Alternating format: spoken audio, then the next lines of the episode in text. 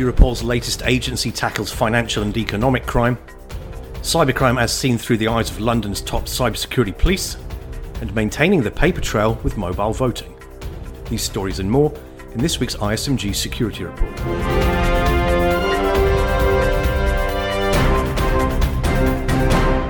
Hello, I'm Nick Holland. The COVID 19 pandemic has been a godsend for cybercriminals. Not coincidentally, Europol, the European Union law enforcement agency, has launched a new department, the European Financial and Economic Crimes Centre, to deal with the significant increase in criminal activity exploiting the pandemic and the newly remote workforce. With more details on this news, here is ISMG's Executive Editor of Data Breach Today in Europe, Matthew Schwartz. Europol, the EU's law enforcement intelligence agency, has launched a new European Financial and Economic Crime Center. The timing of the launch, happening during the COVID 19 pandemic, is no coincidence, as Europol says fraud has been surging in recent months. Europol is led by Catherine de Bolle, who was previously the Chief Commissioner of the Belgian Federal Police. Speaking at a recent press conference, she said that one of her priorities upon taking command of Europol was to create a strong center devoted to fighting financial and economic crime. Economic and financial crime is a low risk crime while offering potentially very, very high profits. And this is the combination organized crime groups like high profit and low risk. This dynamic makes the criminal activities very attractive to organized crime. With the COVID 19 pandemic continuing, Europol felt a sense of urgency to get more dedicated resources into the fight against economic and financial crime, says De Bolle. The time to create the Financial and Economic Crime Center is now, and we have the right momentum.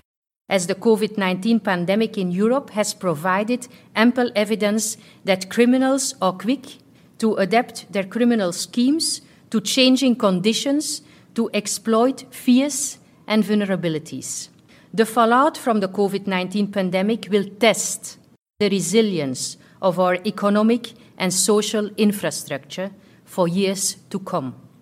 Law enforcement authorities across Europe must prepare themselves to counter an increasing number of cases involving economic and financial crime. The unfortunate paradox of any economic crisis is that while a recession entails hardship for the illicit economy, criminal activities take advantage and exploit opportunities emerging as a result of an economic downturn.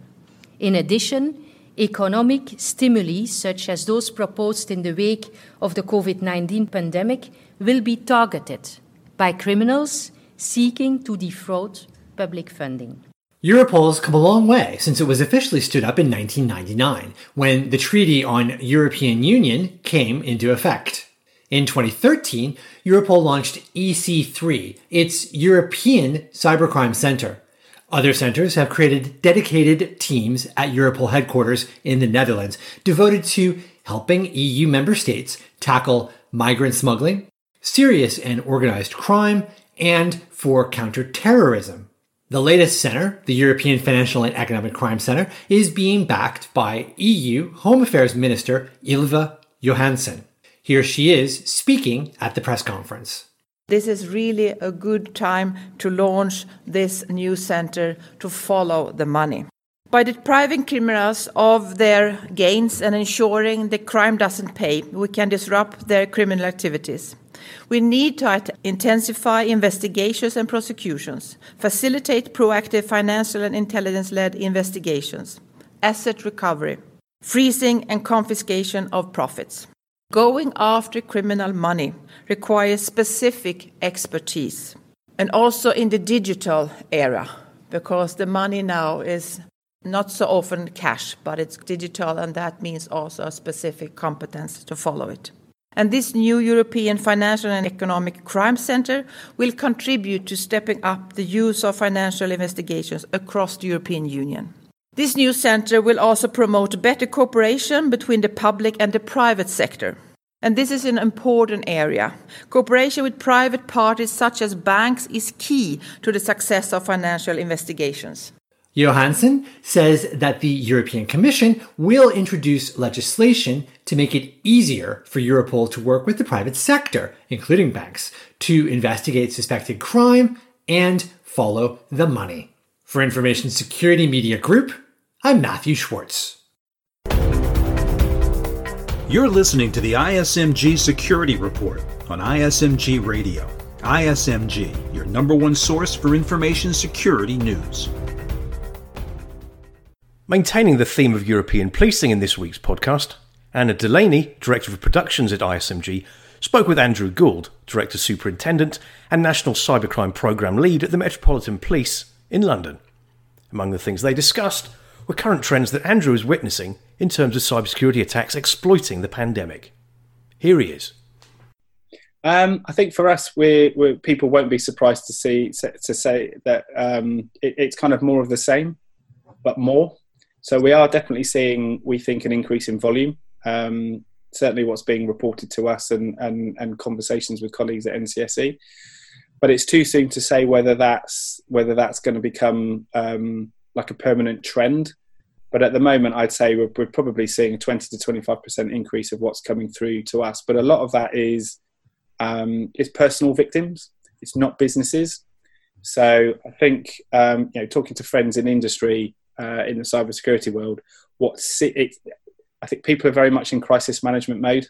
We've got a lot of challenges, um, new ways of working from home, maybe procuring new kits, trying to, and then try and sort out all the processes and, and security to to almost catch up. Just trying to maintain business as usual the last thing, you know, if people are reluctant to put to report or ask, ask for help from law enforcement to start with, they're even less likely to do it in this crisis period. And also, I think we're we're less we're less likely for businesses to actually see what's impacting them. If you've got a skeleton crew or furloughed teams or people working from home, people are not in fully operational SOCs. They're not. They're not. They don't have access to all their systems and networks and capabilities from home often in a way that they would in their workplace. So it's much harder to identify and, mitigate the, uh, the, the threats that they're seeing um, and then managing it from home becomes even more difficult. So um, yeah, the last thing they're going to do is then is, is, then be talking to us, and we totally understand that. Um, so it's quite an interesting trend. We see an increase in public reporting, probably a reduction or a maintenance uh, of what we see from business. So are we going to see coming over the hill as more and more people kind of get back to get back to some sense of normality or back into their workplaces? Are we going to see a big spike in reporting as they start to identify what maybe they haven't seen in the last three months? So that's that's one concern. In terms of the threat types themselves, again, it's very much business as usual. We're seeing um, the overwhelming, overriding priority and concern for us is always ransomware. Everybody knows you know the, the impact and the issues that, that come with that we're seeing uh, a lot of that we're seeing that become more um, focused and targeted more technically sophisticated but we were seeing that pre-covid pre-lockdown um, I think the but but where we have seen a change is is is an is an increase in criminals using COVID nineteen as a lure um, or a hook. So whether that's phishing emails around messaging about you know, paying furloughed staff or whatever from HMRC, or um, uh, point to be from the NHS offering tests or information on, on, on, on, the, on the threat of COVID in your particular area. Significant increase in that, obviously.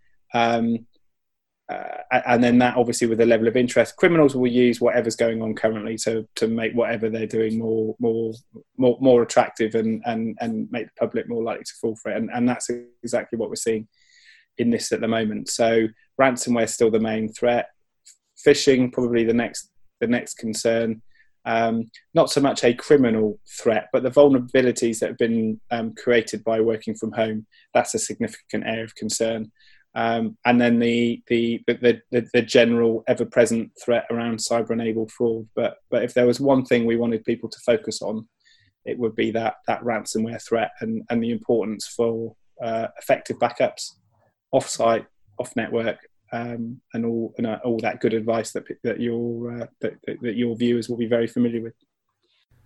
Finally, with only five months to go until the November presidential election in the United States, there are some very significant concerns relating to how these will occur in the age of COVID 19. As maybe a canary in the mine for what things may look like in the fall, The statewide primary election held in Georgia this Tuesday can only be described as a debacle. Voters waited as long as four hours to vote and in some cases found precincts closed or without ballots when they arrived. Local judges issued emergency orders to allow precincts remain open past the 8 pm statewide closing time in 20 of the state's 159 counties, including many of the most populous. The state of the pandemic aside, the question remains why are we still using such archaic means of voting? Why is it when we can do all our banking, shopping, and even doctor's visits via our mobile phone, why is it that voting cannot be moved to this device also? Often the pushback pertains to concerns relating to the loss of a paper trail. But in an interview this week I conducted with Nimit Sawhney, founder and CEO of Voatz.inc, a mobile voting platform, he explains that the solution doesn't have to be binary and that mobile voting can also include a very secure paper audit trail. Here he is explaining how that works. Once you've uh, completed the onboarding and you're, you've been deemed eligible to participate in the election, what happens in the background is this is and this is set up even prior to the election is happening uh, it has begun is the paper ballot design is happening because the primary voting system still is using paper ballots and you know in-person voting. Yeah. so that's where the election initially gets set up. And as the paper ballots are designed we get the digital designs from the jurisdiction and you know the control files. And so we convert them into a, a mobile friendly format. So it's you know nice looking on your on your smartphone. Mm-hmm. and so you get as soon as you've completed your verification within a few minutes after that you'll get a notification saying for your specific precinct which is your in-person voting location this is the digital ballot. So you can go in you can start marking the ovals for the various contests. Um, and then once you've finished you may be asked to sign an affidavit on the screen where you use your finger to actually okay. sign. And that's a legal affidavit and then once you're ready to submit you, you still have a chance to go back and edit. But once you're final you confirm with a with a biometric credential which would be a fingerprint face id or whatever you know yeah. second factor you're using. The phone then encrypts the traffic anonymizes it and sends it off to the network like we discussed uh, a few few minutes ago. Then you as a voter get an instant digital receipt. So the receipt is digitally signed protected and can also self-destruct if needed. And the, the goal of the receipt is to give you an instant confirmation as a voter that what oval you marked on the screen is what got transmitted to the to the other end. Okay. And on the on the receiving end at the jurisdictions and a paper ballot is generated for whatever ovals you've marked. And it's the um, paper ballot which is actually tabulated.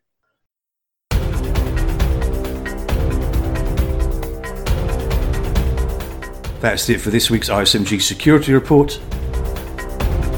Theme music is by Ithaca Audio. I'm Nick Holland.